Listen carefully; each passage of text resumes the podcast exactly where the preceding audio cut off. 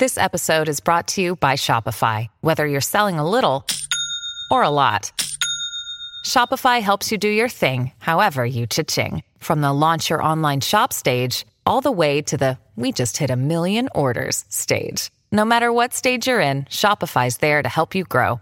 Sign up for a $1 per month trial period at shopify.com slash special offer, all lowercase. That's shopify.com slash special offer. Just to begin, if I think we all are familiar with your work, but if you... Sorry, I, I have a dog yeah. sometimes. Uh, no problem. Yeah.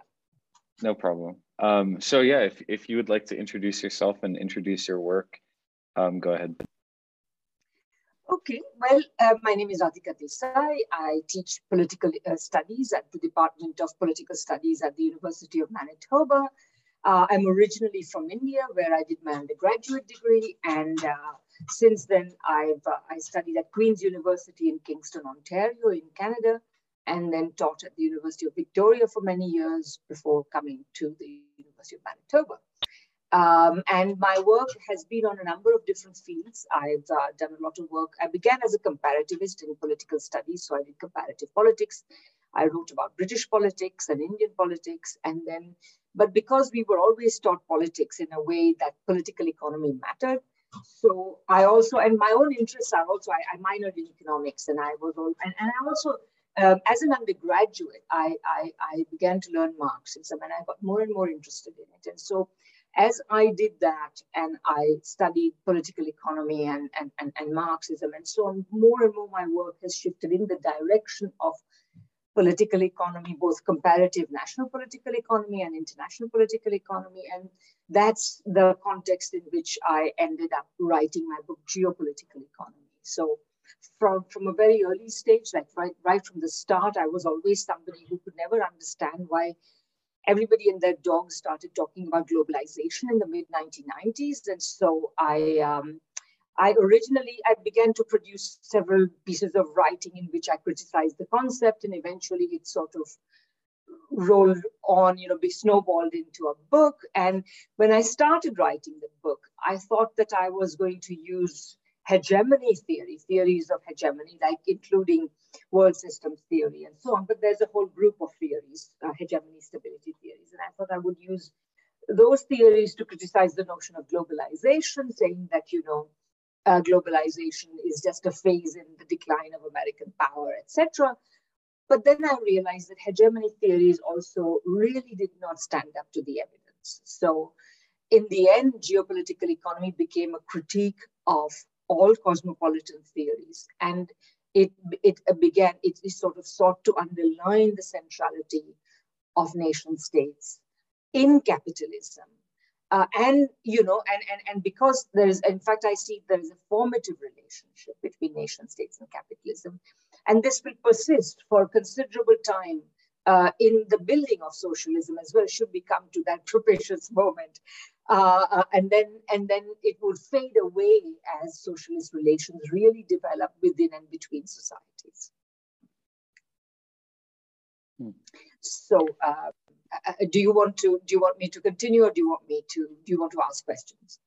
Well, I think uh, I think basically the way we can do it, if it's okay with everyone, is we can just rotate between uh, the four of us. Um, so I can just start with a simple one because I I'm more interested in just in just hearing from you. But uh, I think we all started learning about your work through, or at least like Max introduced me to the work uh, of the of the manifesto group first, and the very the recent statement about pluripolarity uh, to socialism. So I'm I'm curious about how this idea of, of pluripolarity has expanded since even the writing of that document. Um, with everything that's happening in the world right now, um, it, it seems like there's a challenge to US dollar hegemony right now, but it's difficult to know what to make of it. So I'm curious about how the theory of pluripolarity is evolving even now as we speak. Right, okay. So first of all, let me say that, uh, I mean, in a sense, what we designate as pluripolarity, other people designate as multipolarity. Pluripolarity. But the mm. idea, we feel that pluripolarity is a better idea. By the way, the term comes from Hugo Chavez. Like in, mm-hmm. in geopolitical economy, for those of you who've read the book, we'll see I use the term multipolarity. In fact, the final chapter is entitled The Multipolar Future.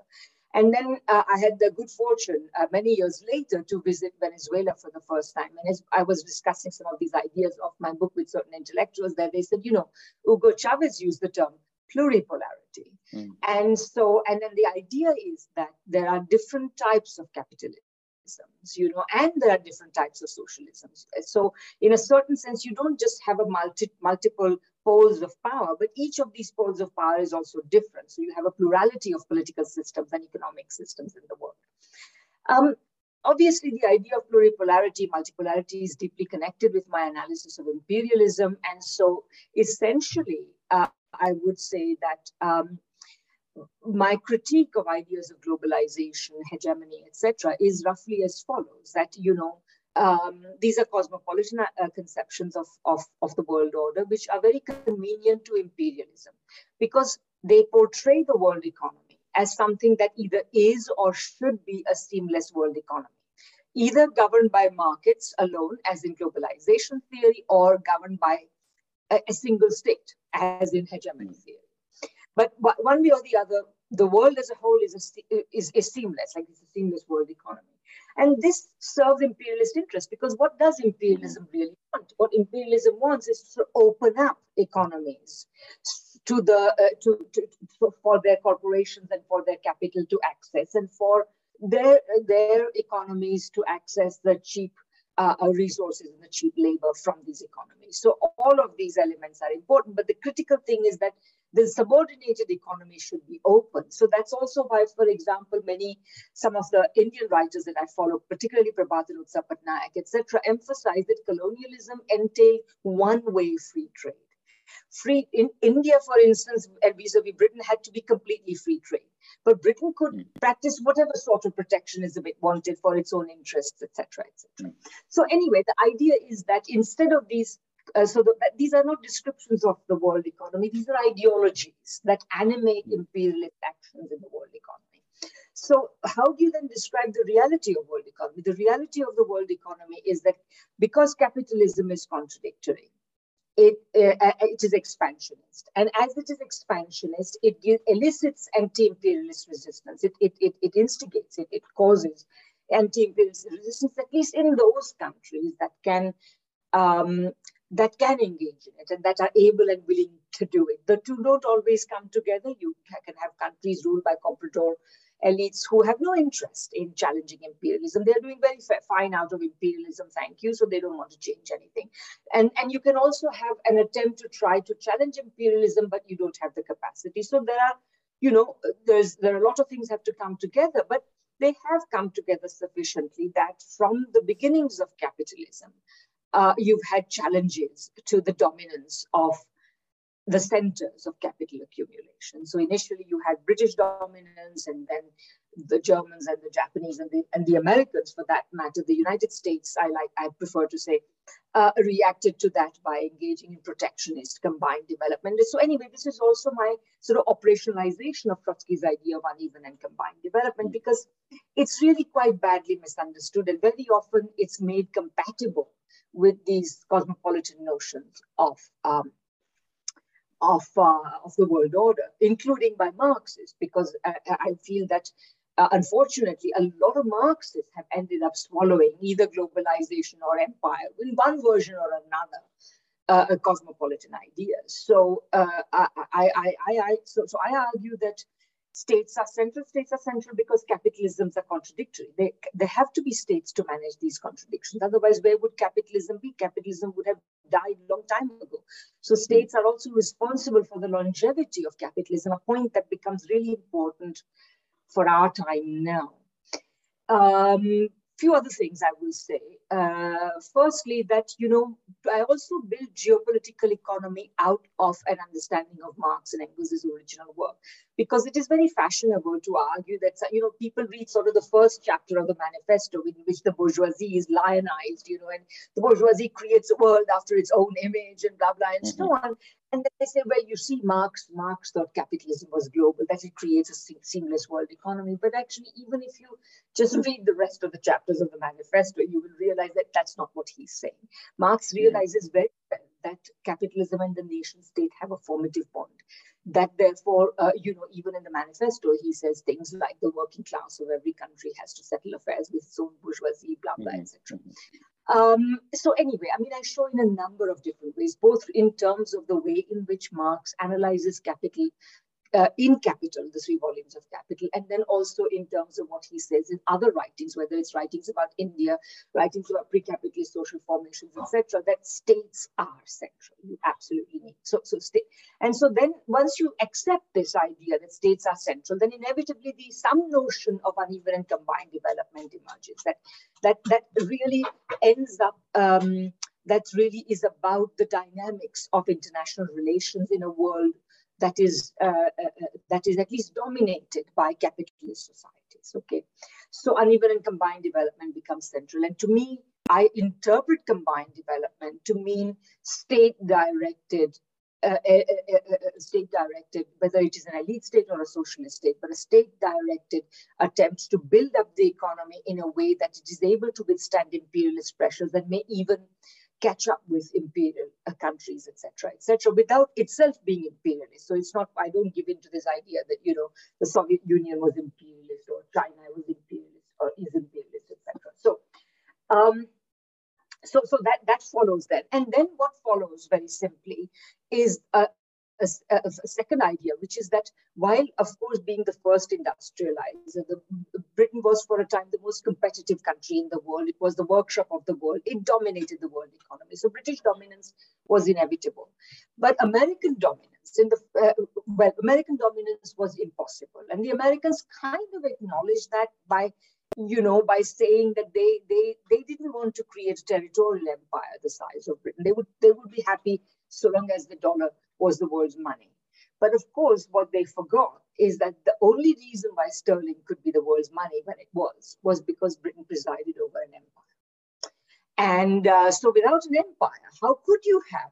And so essentially what geopolitical economy does, you know, apart from setting up the scene in the way that I do uh, just now, it sort of shows that, that this self-established aim uh, uh, established by American elites, business elites, policy-making elites, of essentially uh, uh, making the dollar the world's money, never succeeded.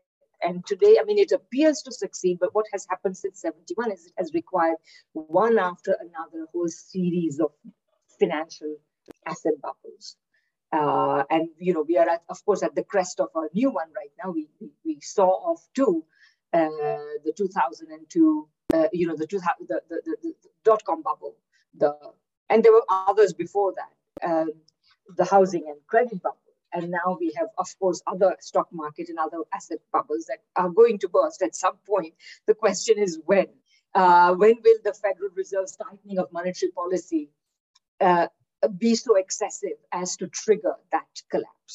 So that's something we would wait to see. And then the final idea was that, therefore, globalization, empire, these were just the ideologies that articulated, but you, the idea of US hegemony itself, and then the idea of global, which emerged in the 70s, globalization and empire, these are just ideologies of American attempts to retain whatever purchase it had. It was never a good hold, it was never properly established dominance in any stable fashion but it was an attempt to try to create and recreate it. And what we are seeing right now, I mean, you know, with one, you know, you may we may discuss forever till the cows come home, as we like to say in India, what what is happening in Ukraine. But one of the things that's definitely happening is that the United States is conducting a war against Russia, a hybrid war, uh, but against Russia over Ukraine. So Ukraine here is a pawn right? It's and, and it has led, of course, to terrible suffering in Ukraine, but Ukraine here is a point, right?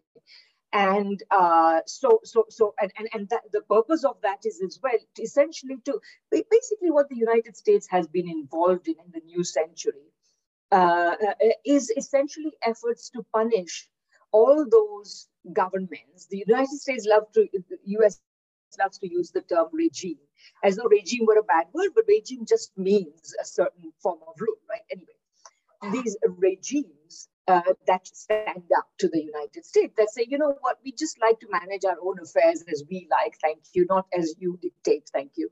And this is where people get, you know, uh, run over. So this is what happens to the, uh, uh, uh, uh the Iraq or Libya or Syria, and now we have, of course, and Venezuela, of course, and Cuba, of course, and so on and so forth. So um, yeah, I mean, does that help? That was very helpful. That was very, uh, it was a very illustrative answer um, and very thought provoking as well. So thank you. Um, I, Chris, I guess if you want to go next and then, and then we can do Max, Monica and, and circle that way. Uh, yeah. Uh, again, thank you for the explanation. Um, I had a question. So you've mentioned that, uh, you know, this like combined development and all and anti-imperialist movements have always existed in challenge to imperialist capitalism. And then you've another in your article um, about pluripolarity, you mentioned that um, we should we should give support or critical support to uh, to groups or regimes such as um, Ansarallah in Yemen or the Iranian regime. And now with Russia over Ukraine. And even though those are examples of, you know, of challenges to American imperialism, for me, you know, like um, as a socialist or as Marxist, it's it's very hard to, to like reconcile our image of like an, an egalitarian world with a religious political project or with a, another capitalist country. So for me, it's it's my question is, you know, like how how how is um how is a world that's multipolar but not socialist? How, is, how does that open the way towards a socialist future? So uh, that, that was the question. Yeah, no, that's an absolutely fantastic question. Thank you. And it's a very serious question, I should say. So, uh, uh so I'm going to answer it the best I can. But if I miss something, feel free to come back and uh, with a follow up. So obviously, you know, uh, I, I also, you know, I've come to this position after a lot of thinking and, and, and, and struggle in my own mind, because obviously, you know, as a woman, like, you know, do I want to be part, you know, uh, uh, uh like, obviously I have some some some difficulty with the idea of a theocratic regime, etc., etc. So, in all of these ways, uh, I do understand the difficulty you're posing. But here's what I would say: I think the first thing is that you know Okay, let me let me roll back.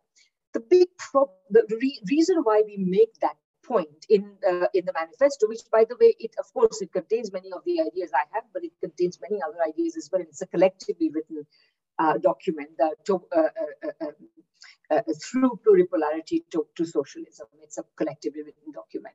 Now, uh, for us, what we feel is that the one of the big mistakes the Western left makes is that in condemning, you know, the dictatorial regime here and the tyrannical regime there and the theocratic regime there, we become accomplices in imperialism because the imperialism today takes the form of a defense of so-called human rights and democracy. Uh, so, of course, that is the rhetoric.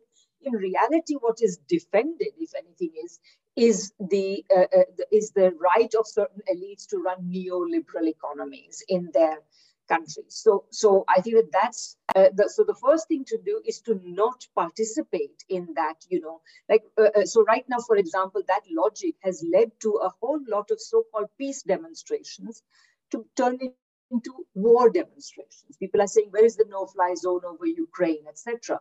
So I think that first of all, we should say that we do not uh, uh, arrogate to ourselves the right to condemn these regimes. Our Anti imperialism begins at home. Let's criticize what our governments are doing. Okay, that's the first thing. The second thing is that nobody nobody is asking. Look, you and I are not going to emancipate all the women of Iran between ourselves. Okay, so in that case, what are you going to do? Well, you're going to engage with a country like Iran on all those things that you you want your government to engage in Iran on all those things that help ordinary people in Iran.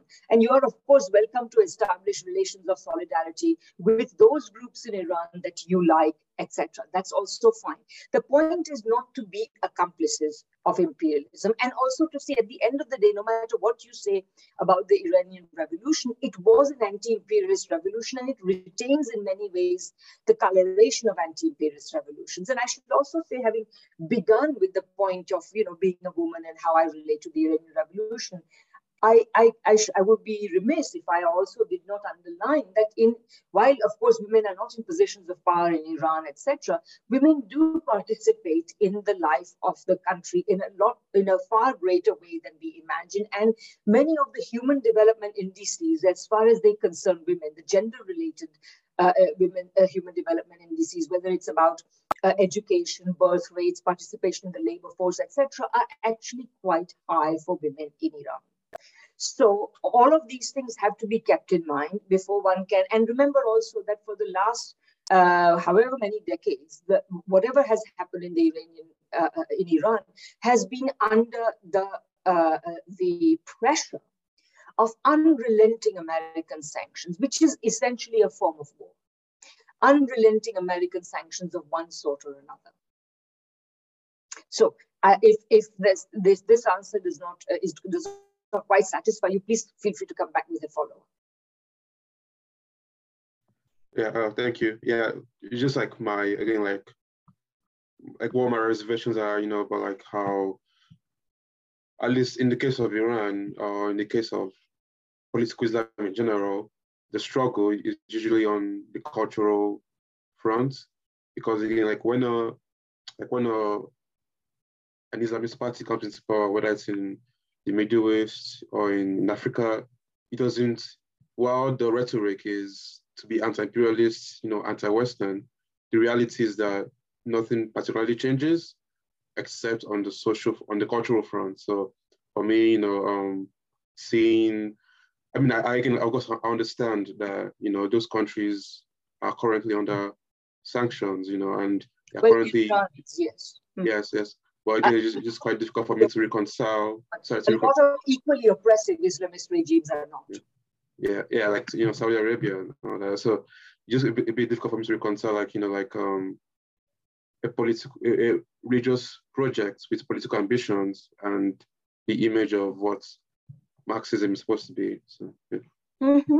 No, I agree. And, and I think that's why his, it's important to look at history. And history is always considerably more messy than the neat uh, theoretical categories will allow. So as it happens in the circumstances of, uh, of the 20th century, of the late 20th century, uh, a revolution that occurred in Iran on which the left was unable to keep its uh, keep its control and to which the left was not able to provide leadership was overtaken by Islamists, yes, but in many ways, even the Islamists had to adapt to a significant extent to the revolutionary energies that had been released. And it was definitely an anti imperialist revolution because the Shah's government was definitely a government that was a puppet regime of the United States, doing the bidding of the United States, etc. So you have to put it in that larger context, is what I'm saying. And I agree, by the way, you know, if I was a citizen of an African country where there were, you know, all sorts of Islamists running around saying, you know, uh, uh, uh, we are going to be anti-imperialist, but in fact doing nothing more than oppressing women or gay people or whatever, I would call it out by all means.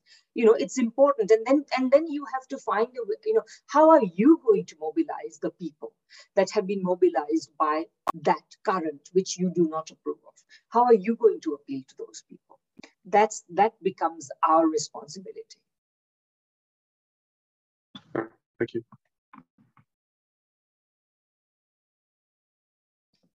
So I guess I'm uh, next up.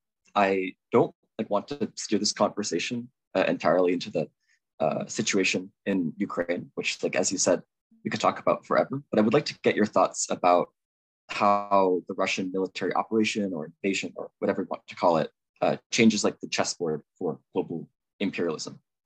In particular, like I know that there's been a lot of talk regarding how the outbreak of hostilities between Russia and Ukraine uh, seems to have strengthened the NATO that was beginning to uh, burst at the seams a little bit. I think Monica, who's been involved in some of the student debates regarding Danish membership in NATO, can speak to this maybe.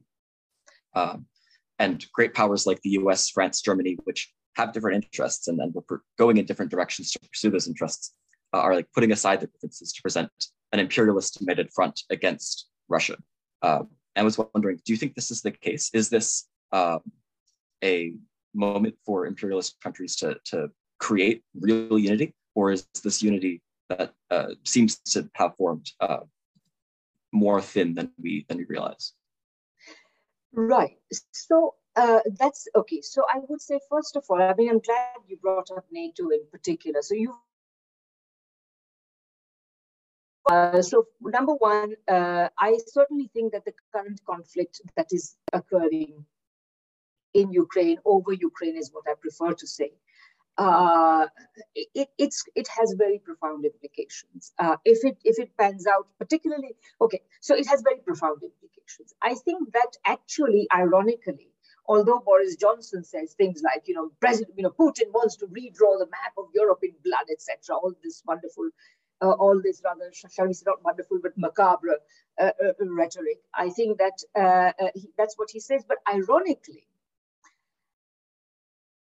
if Putin's aims were to be fulfilled, the aims of what, what is called his military operations were to be fulfilled, it would actually take Europe back to the point where it was before all the provocations of the United States began back last fall. Okay, and and uh, uh so what do I mean by that? It would because what what does what has the uh, what has Russia always wanted? It has wanted implement the Minsk Accords um, uh uh uh, uh, uh, you know, don't put NATO into Ukraine and create an, a European security settlement. Look, any security settlement in Europe cannot ignore Russia. If it ignores Russia and if it if it antagonizes Russia, it is going to be an it, Europe is going to have to turn into a, turn into an armed military camp and you don't want that.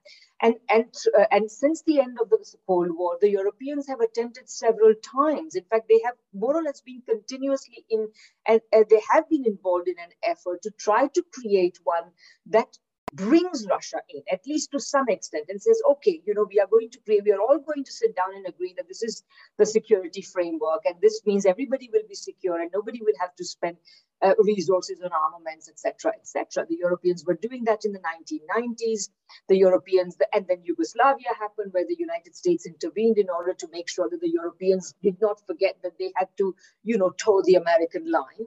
Um, and then once again in the 2000s, this was beginning to happen. And then that was interrupted by the crisis over Ukraine in 2014 and so on. And what we are seeing now actually is the further unfolding of that crisis. So, uh, so if, if Putin were to actually get, get his aims, that would happen. But of course, we are not sure that Putin will win his aims. There are so many things that could go wrong. I mean, first of all, I would say that, you know, uh, uh, it's quite possible that you know we are two weeks into the war. Uh, if some reports that one is hearing are true, then Putin will manage to put a relatively successful end to this in the next couple of weeks. But depending on how the Ukrainians have responded, what they have done in the meantime, there may or may not be a Ukraine. If there isn't a Ukraine again, this is going to be a huge problem because it will, you know, essentially it will take out a significant element, you know, a significant entity that would have essentially stabilized Europe by creating a federal Ukraine in which the Eastern republics had their own position without becoming independent states, etc., etc. So, um, so that's that's one element. So I would say that if, if the and, and also if you think about what would really stabilize Europe, that vision is closest to what the Russians had been demanding all along before they went into the operation, you know, military operation, etc. So that's the first thing. The second thing is that uh, so there, are, there, there's Russia, there is Ukraine. We, we can come back to Ukraine later. Uh, there's the Europeans, and then there's the Americans. There are at least four different entities involved here. Uh, the Americans are basically pursuing, like I said, a war against Russia over Ukraine. And in this war is being conducted primarily by sanctions. And in fact, as you are, uh, uh, uh, when you called, I, I, I, was just finishing a paper I'm just doing on how the sanctions are actually designed in a way that are going to backfire. They're going to boomerang on the United States, okay? Um, uh, not just by increasing inflation or anything, but essentially they, they are going to accelerate the division of the world into one world that is part of the American camp using the dollar system and another world which is part of an opposing camp led by China, supported by countries like Russia, like Cuba, like Venezuela, like Iran, etc., who will be part of another camp, and a number of other countries will have to choose. Um, so uh, that's so that, that's self-defeating in that sense um, the Europeans are the peculiar folks. I mean, they, uh, they their spinelessness is kind of uh, they should be in a you know sort of wonders of the world. You know, how spineless can you be? Because here you are, you have been pursuing a project uh, decade after decade, and then every time the Americans come and interrupt it, you say yes, sir, yes to three bags full, so we'll do everything you say. Now, there's the other thing, though. The funny thing is that the Europeans always appear to say, yes, you know, we'll do what you say, out to the Americans. But in the end, the real interests always come through. So that's what happened after, you know, Yugoslavia appeared to put American stamp on, on, on Europe. But then again, the Europeans re uh, uh, uh, uh, emerged and sort of started pursuing this their independent sort of foreign policy. Again, they, they, the friend of mine uh, has just finished uh, published a book on the attempt to arm Europe independently, which of course also has implications in, internationally in terms of Europe, Europe's independent imperialism. But nevertheless, they were asserting their independence from from the Americans. So why the Europeans have capitulated the way they have, because they are only endangering their own continent. Although America has fought two wars. In both the wars, the Europeans have been destroyed and the American economy has been built up. So do the Europeans get that? Like, what are they doing? I don't know. So, so that's that to me. And, and so to me, uh, uh the Americans actually have three different aims here. Number one, obviously, to get more and more opportunities in however short-sighted a way for the few sectors of their industry that that are that have an edge. Uh, are military industrial complex, fire industries, oil and gas, and the industries that rely on intellectual property rights, like big pharma, like ICT, etc. So these are the few industries in which the Americans do well. They all require the exercise of force. They all require the forcible imposition of monopolies, intellectual property rights, etc., etc. Um, and that's what the Americans want. They, of course, the second thing they want is to inflict harm on China, Russia, etc., all the people who challenge them. And thirdly, they want to resubordinate the Europeans. And it looks as though they have succeeded, but honestly, I am not really sure. I mean, look at all, you know, the, the, oil and gas sanctions. The Americans announced with great fanfare that they're going to stop the import of Russian oil because it doesn't really, I mean, Americans hardly import any Russian oil to speak of right? Whereas the Europeans are totally reliant and they have said that, okay, we are going to set some distant goal for, for, for reducing our reliance, but we can't do it right now. And similarly, there are other, Deutsche Bank, for example, has not left uh, Russia.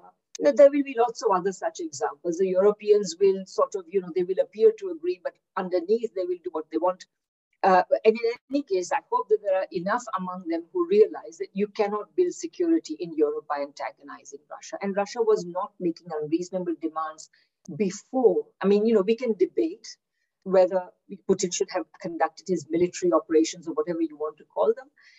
But it is certainly true that, as I say, whatever settlement that comes out of this that has any hope for be, of being sustainably lasting will be very close to the Russian position that so all of this could have been solved without firing a single shot. So, and this is what has been prevented by this uh, abominable logic of, again, you know, look at the way I said we come back to Ukraine last. Zelensky. So in 2014, there was this coup government put in place, Poroshenko, etc. Uh, uh, then uh, in 2019, the Ukrainian people got tired of this they elected Zelensky explicitly on the promise that he would implement the Minsk Accords, that he would improve relations with Russia, etc. But before, you know, as soon as he was elected, being as who he is, a relatively rudderless politician who basically promised what he thought the people wanted, the Americans got their fingers into him, and that, that was that. Then they, they, so the Europeans and the Americans are doing something extremely irresponsible. That's why I say this is the fight over Ukraine. Ukraine is the body over which the fight is being conducted uh, be, between the West and between the United States and Russia, in which the Europeans are cooperating to their own detriment. So they have the West, the Americans particularly are dangling the carrot of NATO membership in front of Ukraine while having absolutely no intention of giving NATO membership to Ukraine, right? Um, in fact, NATO, uh, as long as, uh, as Ukraine's borders are disputed, it cannot be a member of NATO under the existing rules of Ukraine. The, the, if any, any country has an ongoing conflict, it cannot be a member of, of NATO. So, uh, so this is so how irresponsible is that? And what has Zelensky done? And then there is finally, uh, and again, I, I continue to read about this. So I'm going to say this in a way as uh, I find this a, interesting and also terrifying thought. But what I'm reading is that there is no doubt that uh, you know there are a significant number of neo-Nazis in Ukraine. Now, that's neither here nor there because the neo-Nazis in practically every European country I can think of. Uh, we also now have them in Canada. We were earlier discussing about the Freedom Convoy and so on. We have them here too. So they are there. But in the case of Ukraine, they have been in government. And that's the key. That's a really serious matter. And now they are fighting on the street. They are leading battalions. Uh, Ukrainian military operations are seen as a, a, co- joint cooperation between um, the regular forces and these neo-Nazi forces. And uh, two, two things I will say about this that really alarm. So, you know, there's a lot of literature on fascism, and I, I don't think I mentioned, but one of the things I, I, one of the areas I write about is Indian politics. And in Indian politics, of course, the dominant reality today is Hindutva. And I, I am on record as saying that I consider Hindutva to be a fascist force. Uh, whether that leads to a full-scale Nazism depends on a lot of other things, but it is definitely a fascist force. What do I mean by that? So what I mean by that is, to me, what you know, Poulantzas has this distinction between different types of what he calls extraordinary bourgeois rule. So if you say that ordinary bourgeois rule is conducted by a liberal representative systems, then extraordinary forms of bourgeois rule may take a number of forms. They, it may take the form of a military dictatorship or another kind of dictatorship, or it will take the form of fascism. Now, in this context, how is fascism different from these other forms. It is different in one, it, it has many similarities with them, but it is different in one key respect. It relies on mobilizing parastate force, like the black shirts and the brown shirts and so on. It relies on mobilizing parastate force because the forces of the state are either either are or are seen to be by the elites inadequate in imposing order. Okay, so uh, and and so today you see these Azov battalion type uh, uh, Svoboda Azov battalion type movements. These are uh, frightening in themselves in Ukraine. Okay, that's the first thing, and that, it is fascist in that sense. If you take this uh, uh, uh definition, if you think this definition has anything to worthwhile. Okay, and the second thing that's really frightening is that now uh, Zelensky has called for, and most other people, nobody has criticized him. He has called for people from around Europe and anywhere else for that matter to come and fight there. What is he doing? He's essentially creating a European a force in Europe of Mujahideen style. Now, obviously, such a force in Europe is not going to be a Mujahideen force, it's not going to be Islamic, etc. What is it going to be? The most natural historical option is it's going to be neo Nazi, it's going to be a fascist force. And that's what they are doing. It frightens, it frightens me, the very idea, if this is true. And of course, like I say, right, you know, we did a panel called The Fog of War, you know, very original title. But it is true that, you know, when there is a war going on, there is a lot of fog. We don't know a lot of things, so we will find out. But to me, this is to, seems to me a very real possibility. Yeah, no, thank you for your answer. I, I definitely have been thinking a lot about that last point uh, as well, and particularly because I mean, of course, any information is hard to come by uh, when the fog of war is, is so thick, but it does seem that many of the foreign fighters are directly training with and, and um, joining with the, the Azov battalion folks. And, and also uh, one forgot to, one forgot to mention that right from the start, the Europe, the Ukrainian uh, authorities were made it a policy of distributing arms to all and sundry. In so so that you know that can lead to some pretty problematic things because remember when you give somebody a gun either they they can easily become freelance you know they can go and settle their scores. You know you don't you don't like somebody they did something to you you don't like etc you go settle your scores the thing about giving a gun to a soldier is that the soldier is under army discipline these people are not we don't know what's happening in the streets of ukraine right now so yeah and you know talk about uh, European participation in the Ukraine theater uh, to their own detriment. Where are these people going to go back to in five years, 10 years? Just as you know, the foreign fighters who went to Syria went back to Turkmenistan and to uh, Xinjiang, China, all of these places, and have been causing lots of problems there. Uh, the European participation in this whole conflict just seems incredibly short-sighted. It, I, so thank you. I would like to actually just say one thing. You know, I, earlier I talked about the irresponsibility of Zelensky.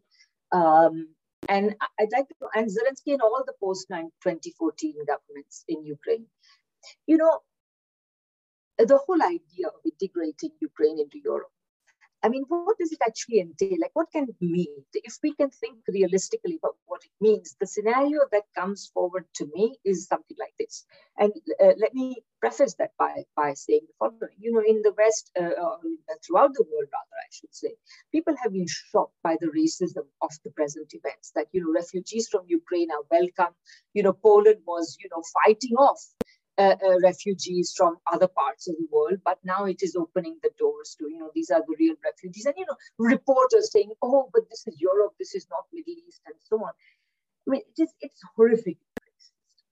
Um, but I, I, I, think this is not the end of the racism story because consider this.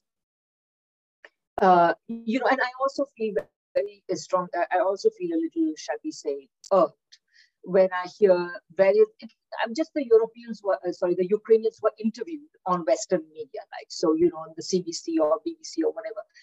You know, they're always saying, you always talk about how European their cities are and how European they are and blah, blah, and so on.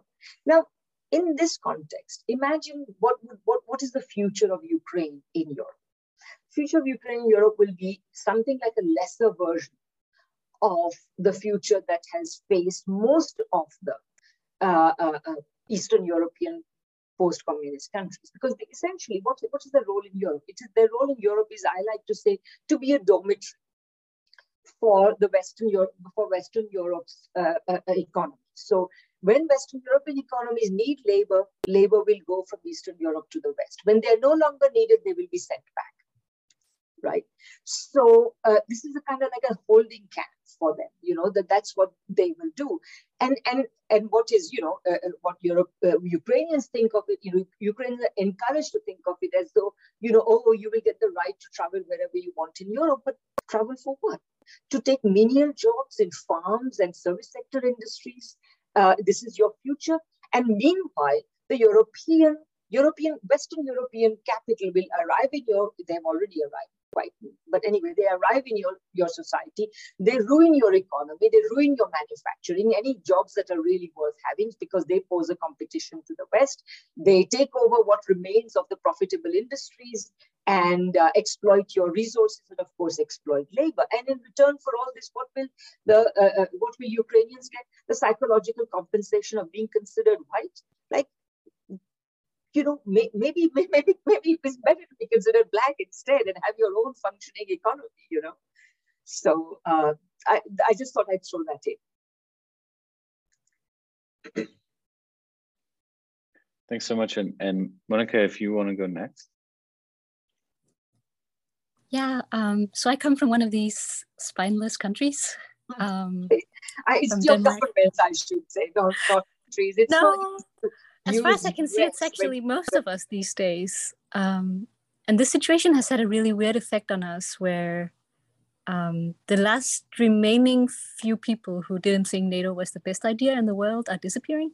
Yes. Uh, everyone is loving the EU a whole lot more. Yes. We are going to start paying what we agreed to pay to NATO, which we, we, we had been ignoring that for many, many years, but now we're almost all of parliament, except for the far, far left wing, is like, yeah, let's give them more money. And we're going to get probably rid of this exemption we have from participating in any EU military. So this is fun. Other Nordic countries, kind of same procedure. Finnish people overwhelmingly now in favor of NATO. I saw that. Yeah. Fun times. And yeah, the thing with our Nazis coming to Ukraine is also happening. So this is fun. Right. And kind of two questions. First of all, what is up with that? um, why is this happening? And second of all, what do we do about it? What should I be doing coming from a spineless you know, country? That is okay. Wow, that that really takes me back to some very fundamental points that, uh, well, both for Europe and for the world, like you know, in terms of you know what is what, is a good future for the old imperialist countries and what is a good future for anti-imperialism right? So so let me just um, like that's what it ties into. So so first of all you said you know what's you know why, why is all this happening? You know why is this all this neo-nazi stuff all this capitulation to the united states? You know turning around decades of policy you know with this uh, extra spending on the military and this you know what was this policy that the germans had of not allowing arms through uh, if they are going to conflict zones, etc. And then the Swiss overturning like you know hundreds of years of neutrality for what? You know, this is is alarming. So what what what is it to me? What's going on? What's happening? You know, in my classes when I teach, I always say, you know, sometimes we make like our in our mind we don't distinguish clearly between what are the aims of running a capitalist economy and what are the aims of running a national, or shall we say, for want of a better word, I mean, national is maybe not good, but a people's economy, an economy for, of the people, right? Uh, so that an economy that functions well for all people, or at least the overwhelming majority of people. So these are two quite different things, although they're constantly conflated, because of course our leaders are actually running a capitalist economy, but justifying it in terms that only make sense if you think of a people's economy. So uh, uh, so, uh, of course, for after 40 years of neoliberalism, which has, of course, been softer in European countries than it has been in the Anglosphere, shall we say. Uh, but nevertheless, it has affected them, you know, and, and so on. So after 40 years of neoliberalism, what, one of the things that has happened is that um, the right right wing parties, the post-war right wing parties moved to the right and they adopted neoliberalism. But instead of challenging them and moving further to the left in equal measure, the historic parties of the working class and of the left also moved to the right. Right? They followed them. So you got the Blairs and the Schroders, and uh, every country has their own version of that. So, so they, they also moved to the right. So essentially, they forsook the opportunity and, in fact, the duty, the obligation they had to mobilize the discontents of neoliberalism. So the discontents of neoliberalism have been left not without, without any progressive force to appeal to. And then what happens is that at least some, I, I don't say that all of them have gone over to Trump, but or people's figures like the populist figures, but a substantial number of them, or enough of them, will go over to that side to elect these uh, these right wing uh, I don't like to use the term populist because the word populist has a certain instrumental use for the other side, namely the, the establishment side, namely the Bidens, the Clinton types, you know, in your whatever whoever they are represented by in your society. So, um, but anyway, these extremely right-wing forces that are uh, that are that can also veer into some versions of fascism. So now these people have ended up, in a sense, being the only opposition to the neoliberal establishment they are and in trump's case of course they are also i mean in fact in trump's case in johnson's case they are also quite neoliberal. They make promises you know about how we are going to bring jobs back and china is the problem. And boris johnson talked about uh, what was it? Uh, leveling up. He was going to level up the north and so on. So they had to make these promises but of course they will also they also will have to break them because the real politics you know the politics of uh, power that they represent, the politics, of the accumulation interest they represent, are directly opposed to the legitimation interest that they have exploited for legitimation purposes. So, in this is the context in which, so, so to me, all of this is a very long-winded way of saying that there is no left in Europe. there is no serious left in Europe. If there were a serious left, we'd be in a very different place. And what counts as the left in Europe actually very often i'm not saying in all cases but very often it essentially is a uh, is a kind of an appendage of a certain kind of corporate social liberalism. You know, if you are a big corporation, you want to uh, have exploit labor of all sorts. You know, like you want to get hire women, you want to hire, you know, uh, uh, IT technologies from all over the technologies from all over the world, etc. You have to at least claim to have a certain anti-racist, uh, feminist politics, etc.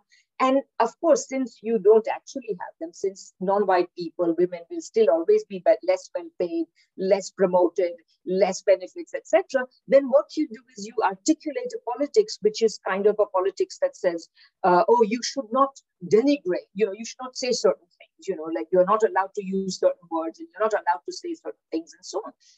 This is not solving the problems of the vast majority of non-white people and the vast majority of women. They are still where they are. You know, just because Hillary Clinton becomes Secretary of State, don't expect me to rejoice. Or Condoleezza Rice or, or whatever. I mean, I'm not going to rejoice because the vast majority of women, black women, they remain where they are. In fact, their condition is worse in many ways than it, it has been, you know, in other times. So so it was so all of this then becomes like this is the establishment politics. There is an opposing politics which is only right wing. There is no left. And I'll tell you one final reason, and we can continue this conversation uh, uh, uh, like like uh, uh, under another rubric. But the key reason I feel there is no left is because the, uh, the, the, the historic left, that is the left as we have it right now, has essentially worshipped capital and I'm, I'm not exaggerating you know if you like i like to say that you know people say that they have a marxist conception of capital but in fact they have a schumpeterian conception of capital what i mean by that is they celebrate an alleged prodigious productivity of capital that somehow capital has created all these wonders of um, uh, uh, uh wondrously advanced productive forces, let's just say in, in capital, in Marxist terms. In reality, if you look at it, actually, uh, essentially, uh, uh, uh, in the modern era, where we have seen these huge uh, strides in technology, the overwhelming majority of them have been state supported in one form or another. So it's not actually capital that has done this, but that's how we celebrate it. So now, once you do that, you sort of assume that the problems of constructing an economy don't need to be solved. All we have to do is look after redistribution. Now, once you assume that you don't have to, then you are not interested in the experience of the Soviet Union, of the People's Republic of China, of Cuba, of Vietnam, any other actually existing socialism that has not only built a half decent economy, sometimes a very decent economy, they have built it despite a historic backwardness imposed upon them by, by, by imperialism. And they have done it in the teeth of continuing imperialist resistance. They have done all these things and you just dismiss them. You say, okay, you know, forget them. They're not really socialist. You know, they are put in, uh, sorry, uh, uh, uh, uh Stalin was a dictator, Mao was a dictator, blah, blah, and so. Xi is a dictator. You know what? I've been to China lots of times. Uh, and I would say, and I also, I, I think, yeah, anyway, I, I, I really see what I see there is a, a level of legitimacy that the Communist Party enjoys that's really amazing. It is legitimate because people can see what has happened to other comparable countries who were in the same position as China back in 1949. And they see continuing increases in their standards of living, etc. So um, I mean, we can discuss that. I'm not saying there are there are to me the biggest problem in China right now is they have to tackle inequality, and I would say that uh, uh at least uh, uh, on the face of it, the party recognizes it and is uh, trying to undertake you know undertaking steps to rectify it. And naturally, socialism is not going to come in some sort of perfect form, and that's why I say. If you've already rubbished the problem of, you know, we say we don't have a problem of production, you're not going to pay attention to these things. And so, so we don't have a left that pays attention to this. We have a left that just dismisses this. And then it imagines that it's going to create a socialism at some unspecified time in the future when the need is now. The capitalist economy is already failing to produce what the vast majority of people need. And not only that, it is producing things which it is allowed to produce unregulated that actually harms, whether it is Facebook or various sorts of pharmaceuticals or the entire food industry or what have you. And none of this is being questioned because we somehow feel that, you know, uh, there is nothing better than uh, uh, uh to advance the forces of production than capitalism. I mean, one could talk more, but I, for now I'll end here. But and, and Monica, I hope that answers your questions, at least partly. So uh, Professor, I, I wonder how you're doing on time because if possible, we could do one more round, a round of questions if you have time for it. Another round, if you like. Yeah. Great. Um, so my another question that really burns in my mind is how this ongoing crisis uh, relates with respect to what you're you're talking about with hegemony or the lack of that existence or as it's been portrayed that way uh, with respect to as you were talking about the the two camps being established in the world and nations in in Latin America, across Africa, and across Asia, and to group them together into the global South, uh, and how they'll be drawn into this. So a lot has been said about Venezuela, and now it seems there is some kind of U.S. attempt at uh, rapprochement uh, towards Venezuela in order to get access to oil. Similar kind of deal with with Iran and another thing I think has gone a little un, unobserved is the Russian presence in, in Africa and in Mali, in the Central African Republic, and how this has the potential to draw in this broader global conflict. So, if you don't mind addressing that a little bit of the global uh, implications of, of the ongoing crisis.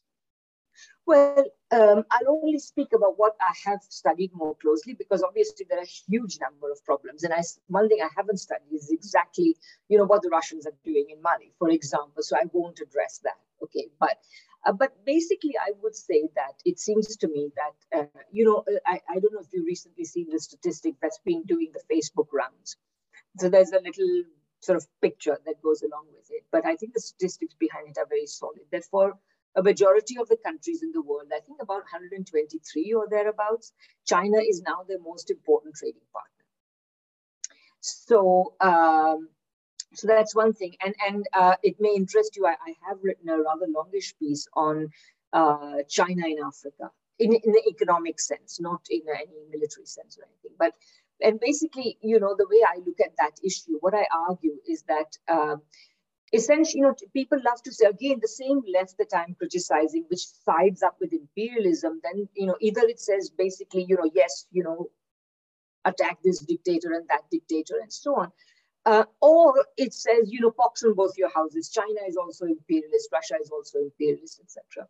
Now, I would say that for a variety of historical reasons, uh, while I don't doubt that there will be uh, many uh, uh, mistakes and problems in China's relationship with um, with uh, Africa, there are a number of historic reasons why I don't think China will be imperialist or is imperialist in the same sense. I think what China has done is it has uh, extended, you know, and it has a long history, by the way. It's not, China is not just there as of the last two decades or anything. China has been in Africa for a very long time, from the time when China was a much poorer country than it is right now, in a solidaristic uh, framework. So uh, essentially, my view is that what China is extending to these countries are trade, technology, and financial relations that allow them to uh, uh, uh, uh allow that permit them the policy autonomy to run their economies in the way they like. Now, this is something very important. China does not say you must be socialist like us, just as America says you should be neoliberal capitalist like us. China doesn't say that. China, and so therefore, China will have good relations with some regimes you may not approve of and others you may approve of, etc. But what it's doing is saying let's enter into relationship of mutual benefit not economic subordination. So, and I would say that the vast majority of Af- uh, countries of Africa and of Latin America, particularly, have been flocking to uh, have better relations with China, closer relations with China, simply because they can see that this has this is a complete change, complete difference from what they have been used to getting from Western powers and Western interests. So, uh, so, so that's the first point. And then in this article that I wrote on, on um, Africa's economic sovereignty and monetary sovereignty and, and China, uh, I ended by saying that, of course, China has been a better partner than the West. But African countries, and that also goes for Latin American countries, countries like India, etc., all of these countries will be will be better off, even better off, if they treat China not just as a as a partner, but also as a as an example, if not a model. I mean, China cannot be a model because China has you know china has its own unique history just as all different countries have their own unique histories but to take pages out of China's book to learn how to reorganize economies in ways that they serve a broad popular interest rather than narrow elite interest, etc., which can happen if you are partnering with China, but it is it has not been allowed to happen for decades when African and Latin American countries have been partnering with the West. So to me, it's, it's also a matter of what are the forces on the ground in these countries, right? Unless, you know, so so just to, to talk about India for a minute, you know, yesterday, uh, was it only yesterday? Yes, I, I watched with in, you know, with increasing dismay the results of the elections in five different states, including the biggest state, UP, where the BJP, after the horrors that you all saw on COVID, after a massive record of ill governance, after this a quite essentially idiotic uh, self-styled holy man who is the chief minister and all his antics. You know he was uh, trying to uh, market his own cures for covid and all sorts after all this the bjp got back into government in up so that tells me that the opposition forces are not doing what they needed to do. There is a problem. Uh, uh, the left was has not advanced there. Congress is nowhere. And the sort of, you know, there, there are three different, there's Congress, there are left forces, and then there are a small number of relatively progressive regional parties, and all of them, except, you know, the one in UP, the, uh, uh where the BJP's majority was reduced, this, this force, which is called Samajwadi Party, for whatever that means to you, but they did make some advance, but it was not, it was nowhere near enough to topple the government. And that's what needed to happen. Uh, now, the, I will take a bit of consolation that, you know, okay, in these states, which are really bastions of uh, uh, BJP power, BJP has retained uh, uh, their hold. You know, there was only one state, Punjab, where another party took power out of five. So UP and Punjab were big states. The other three were small states. So let's say, okay, it's even one and one. But it is true that since uh, the present BJP government came to power in 2014, the BJP has lost one state after another. So that when it, there was a point at which I think in 2017 or 2018, it had ruled a majority of states, either by itself or in coalition with some party.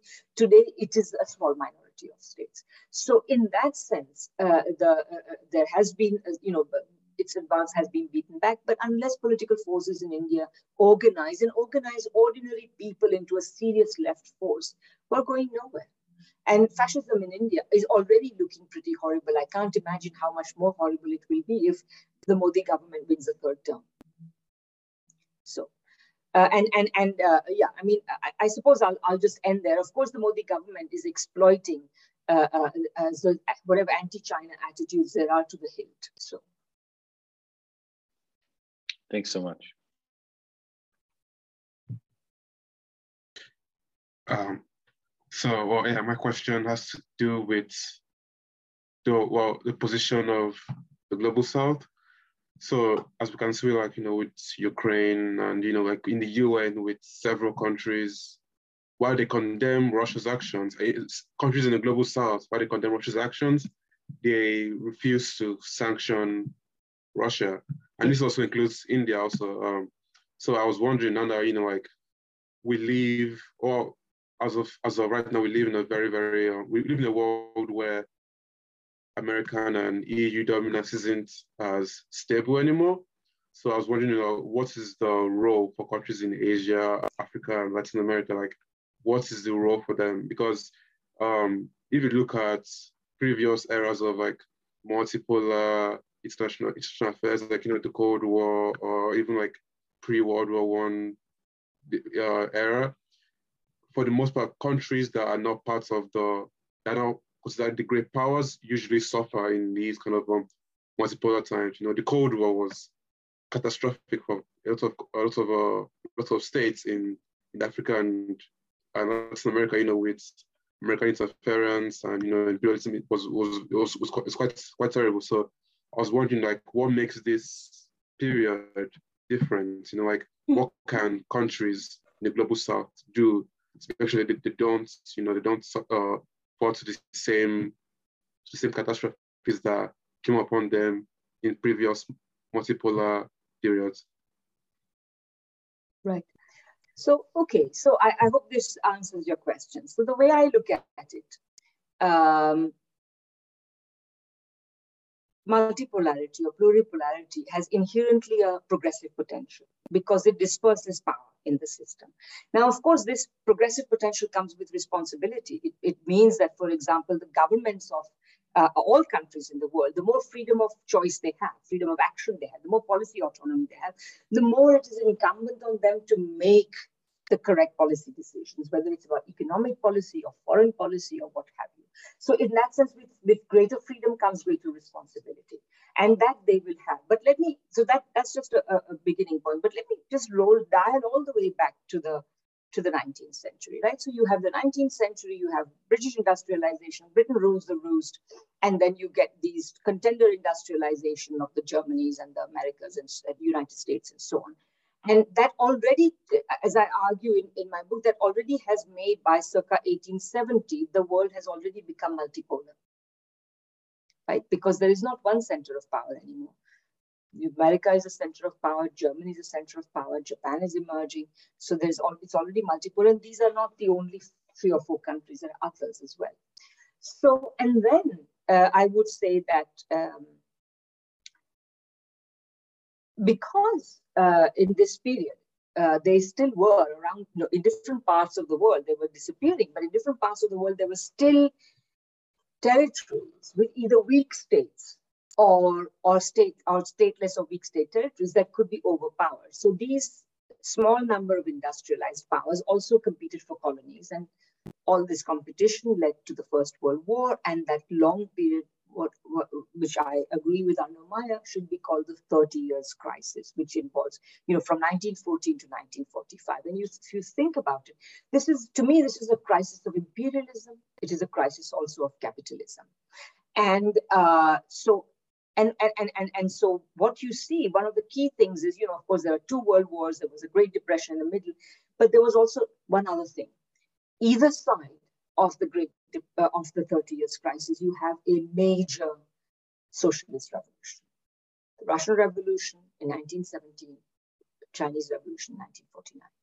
And these two revolutions essentially put on the, on they, they bring onto the stage of history socialist combined development. So earlier you had capitalist combined development of the US, Germany, etc. Now you have socialist combined development. And I would say that on the whole, uh, socialist combined development essentially produced a new trajectory. I mean, you know, if you think about the countries that became independent in the post Second World War period, whether it was India or various sub Saharan African countries and what have you, Caribbean, most of them looked to Russia and China as models of development. They did not necessarily look to the West because the West was far too advanced. Plus, Russia and China had built economies from, from a stage of immense backwardness and brought them forward, etc. So, in so so so so to go back to you know you were discussing the Cold War, and so on. I would say that, you know, in the Cold War, the third world was born, right? The third world always said, you know, the third world country, you know,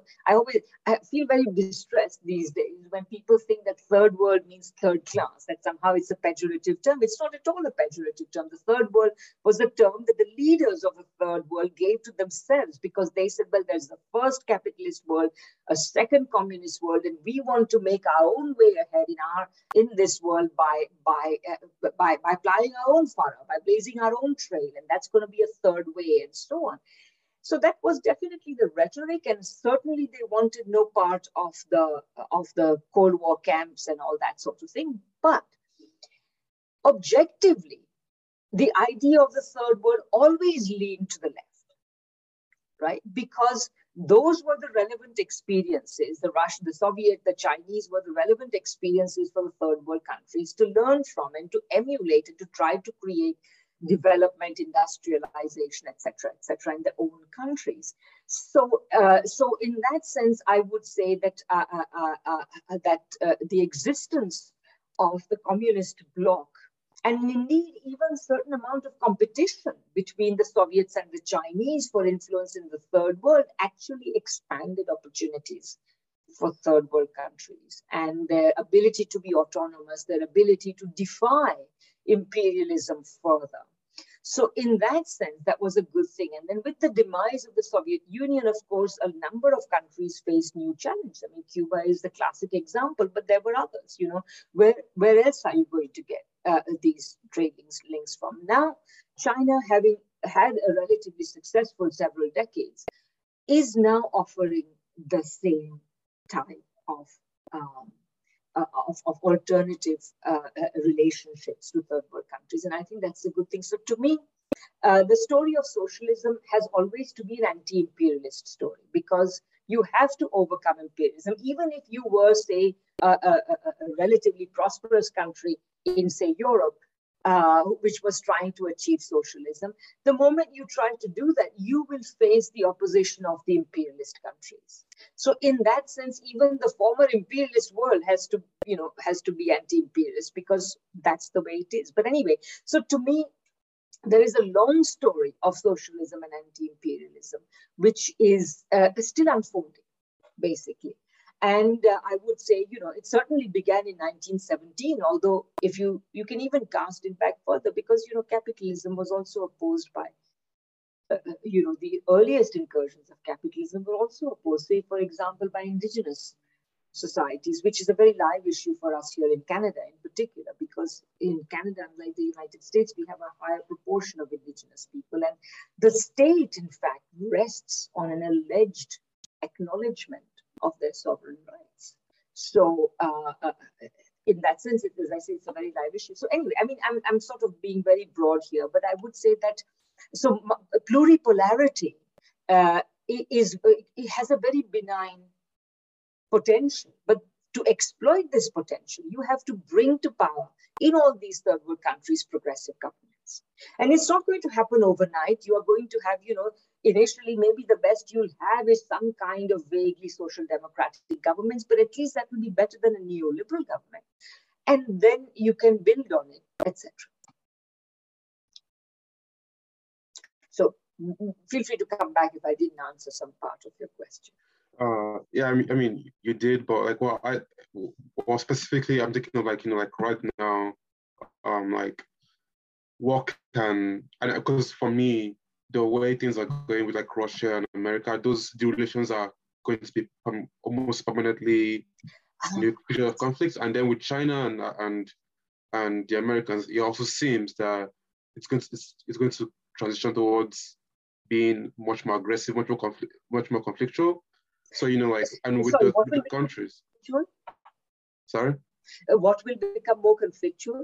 Like relations between America and China, or and America and Russia, obviously. So for me, it's like the countries in between, you know, the in Africa and Latin America, you know, like because this is it's, it's this is the same problem problem that was that was that was the Cold War. And so like for me, you know, like what can countries in the global south do to prevent what happened in the Cold War? You know, like to to prevent being because again, like most a lot of countries in the Cold War couldn't chat, they couldn't chat at their own parts because they had to choose between the Americans or the Soviets. So and it seems like we're, we're going back to that again. So what can they do to prevent that from happening again?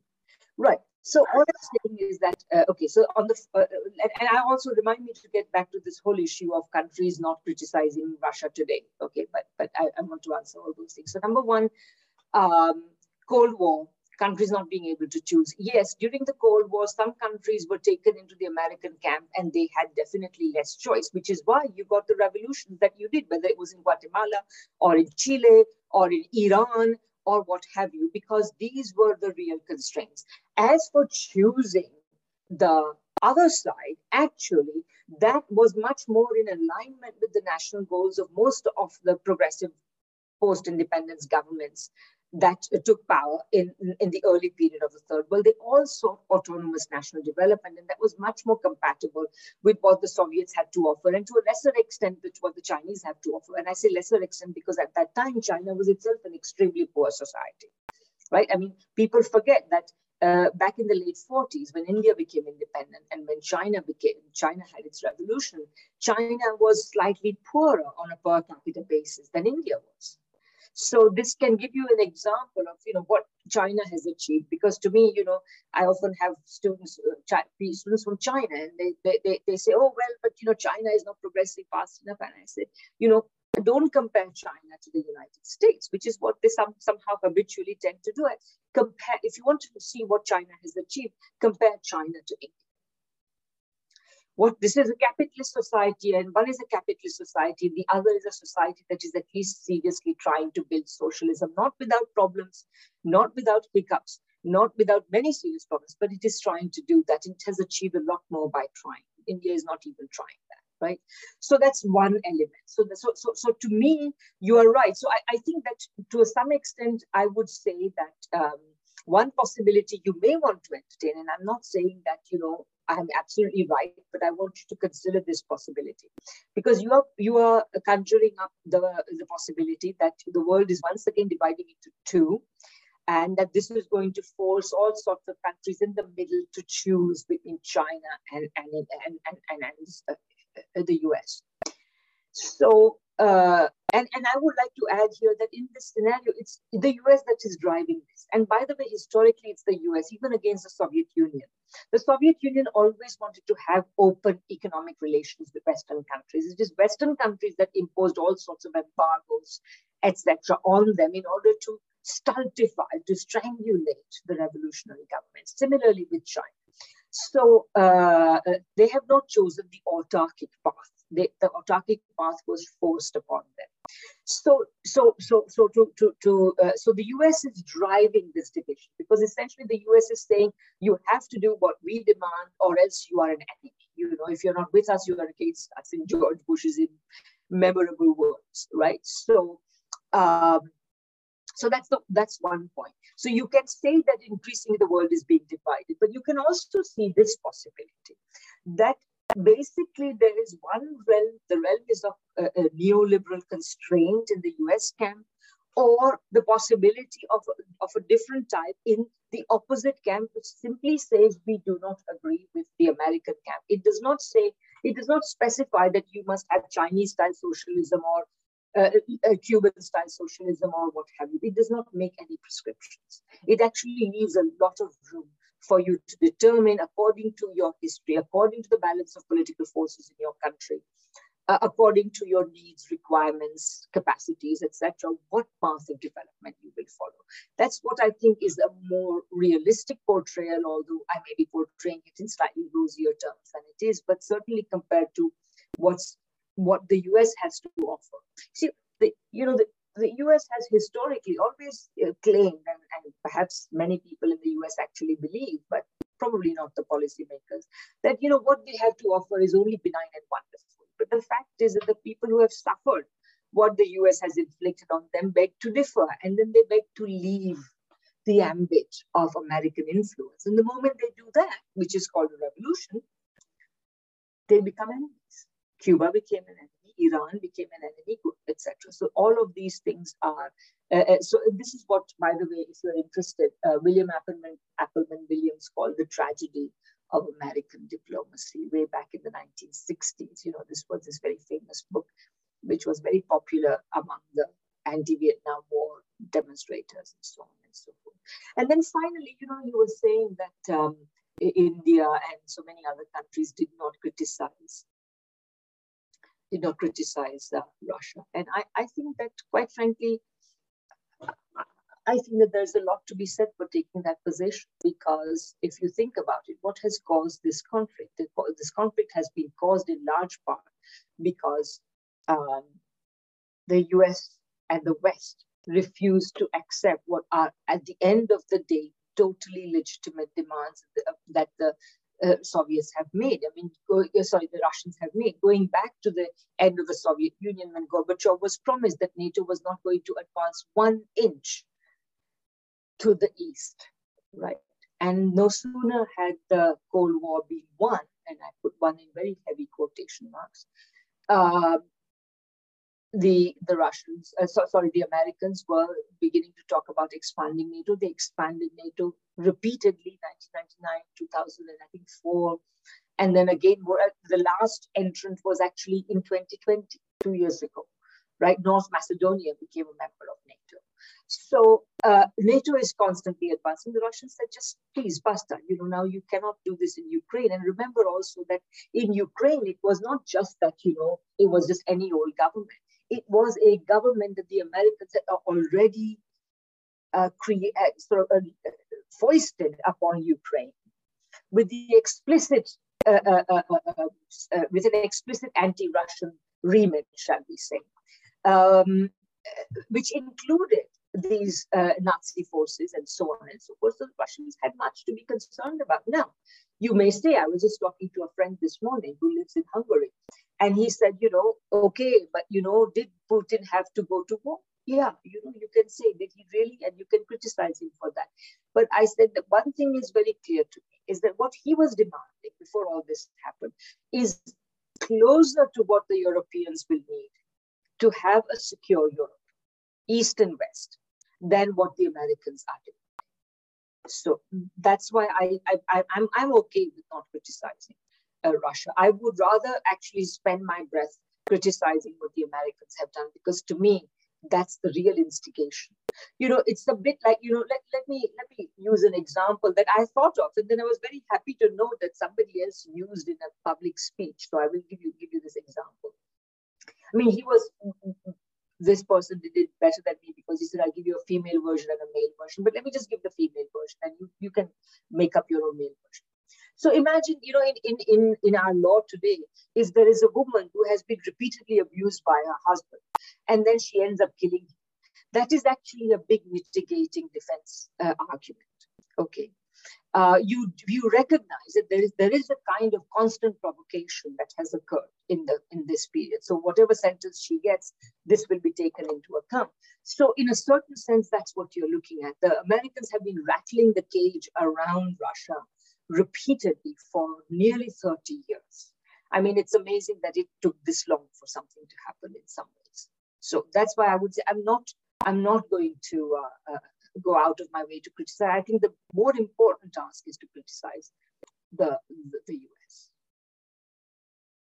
And, and, and by the way, I should say that uh, know I, you know one other thing about globalization and all these cosmopolitan ideas is that actually the middle classes in all countries just love it, right? They, they just love to think of themselves. You know, we are global world, and remember, for them, it's much greater reality because, as you know, those of you who have studied these patterns of migration, that in the past 30, 40 years, it has been far easier for highly qualified professional middle class people to emigrate and to be, become part of a global elite that travels all around the world, etc., than it has been for ordinary working people, whether even in the rich countries.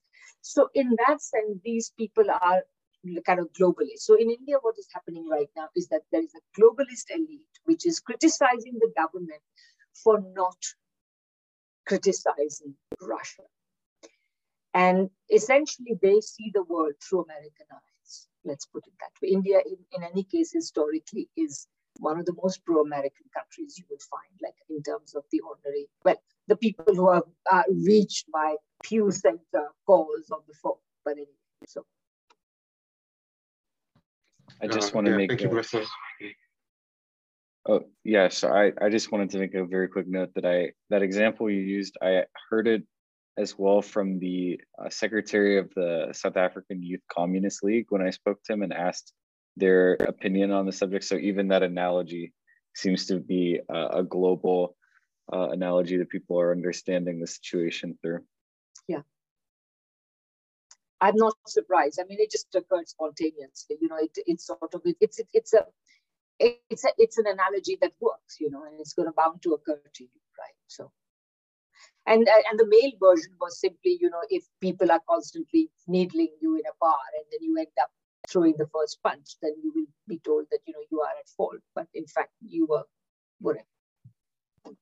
But yeah. Uh, just before this meeting, I was uh, talking with a friend who works at Zuckerberg's Meta uh, about some recent changes that they made, like yesterday, I think, to their hate speech policies uh, for users in Eastern Europe.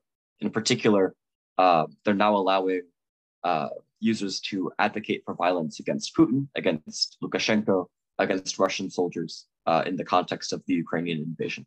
We've also seen similarly, I guess, domestically here in the United States, uh, pro-Russian news outlets uh, censored or removed from American-owned social media, and some European states I've heard are even discussing criminalizing pro-Russian speech outright.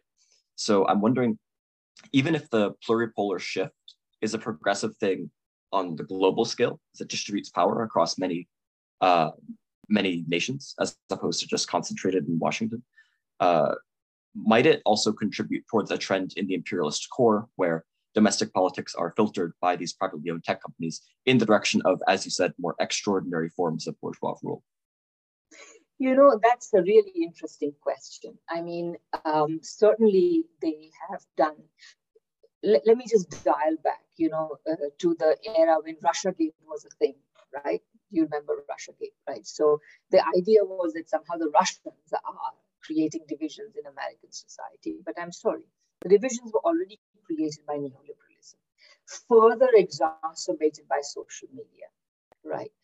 Um, so, so instead of instead of uh, using uh, the victory of Trump to say, oh, maybe we should regulate the social media, people said, no, it's the Russians. So then nobody was paying attention to what social media was doing. And social media is you know, in the old days, we used to say that the broadcast media, like the TV, the newspapers, etc., they all corralled public opinion into you know to the middle, right? Come on, like sheepdog, you know, go in the middle, and that because that's what sold papers, right? And sold advertising and so on, because big big audiences uh, uh, sold. Now, because you have niche advertising, the whole algorithm uh, of social media is to pull apart people and there is no doubt that they are contributing to social division in Western countries. So that's the first thing. As for Facebook, I mean, Facebook and Instagram are now going to be banned in um, in Russia, I think, right? Because uh, basically, you know, quite frankly, I don't know about you, but when I have been listening, I, I I sometimes think I must be a masochist because despite the fact that I think it is very biased, I do listen to the and read the mainstream media like the Guardian, the CBC, the BBC, the Globe and Mail out here, etc. I, I don't read the New York Times. Perhaps I should, but anyway, there's only so much one can do. But anyway, so I read the papers, right? And I listen to the radio and so on the coverage is just so completely one-sided and it's also you know back in the day like you know back in the 80s say for example you know you you still had relatively normal broadcast media you know so still they were becoming neoliberal but they were not quite all the way there. And you had serious news coverage you know news bulletin will consist of 10 minutes or almost 10 minutes of serious news and then at the end there will be some human interest story you know. You know some somebody has given birth to quintuplets or the oldest man in the world has died or whatever it is you know something like that so now, and so, you know, this was that, you know, you humanize the news a bit. Now it's all human interest. It's all about uh, about about your emotions. They're all trying to get you emotionally involved in this story. It's not news. I mean, I want news. I want to say, I want to know, you know, your reporters to find out what have been the troop movements, what have been the casualties, uh, who is fighting whom, what is happening on the ground in the streets are the, you know, what are these independent militias doing and blah, blah. I'm getting nothing from the mainstream. And the number of times that uh, uh, there is overt misreporting is enormous. Like the other day, the, BB, the CBC uh, regular hourly news bulletin said the WHO has condemned uh, Russia for attacking hospitals. Uh, and I thought, what? So I went and I looked up, you know, WHO, Russia, hospital attack, etc. And up comes the story, Reuters, straightforward news uh, uh, site. The WHO is condemning the shelling of hospitals. It does not name anybody, right? So, yes, hospitals are being shelled, but it's a separate question who is shelling them. So, anyway, so so, uh, uh, uh, so so so so to go back to, to all of this, the, the media is completely has really compromised itself. I think that if, and I don't know what's going to happen in the future. Like by the, it's more and more uncomfortable what's uh, happening, and you know how we are we can deal with such total lack of objectivity. Because even if it's the case, all sorts of things are happening. Uh, the uh, Russians are. Um, uh, issuing statement after statement, at least I want to hear what the Russian statement said. You don't have to report it as the truth. I just, you can say the Russian foreign ministry said today, blah, blah, blah. I want to hear it, right? It's my right to know. I want to know it. But they're not even allowing that. Uh, in fact, you can't even access Russian government websites now. This is being blocked. So, given the level of propaganda in this part of the world, I'm not surprised that certain news media will be, uh, and, and we have also been, you know, the only reason why Sputnik and RT are here is because our news media want to make money there, not because, you know, if they, so, so anyway, uh, so all I'm trying to say is that uh, I'm not surprised that some media will have been banned uh, in, in, in, the USSR because they are actually not just anti-Putin. Many of them have becoming anti-Russian you know, they are quoting uh, leaders of the Ukraine government saying these people have no respect for culture. I mean, what are you talking about? Russia is one of the cradles of, well, like every country is a cradle of world culture. I mean, what do you mean when you say these people don't understand culture, right?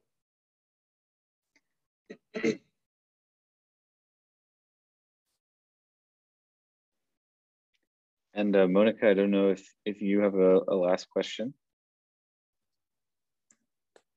I think I probably have the least interesting questions, so I'd like to give the time to someone else. You had the you had very interesting, Monica.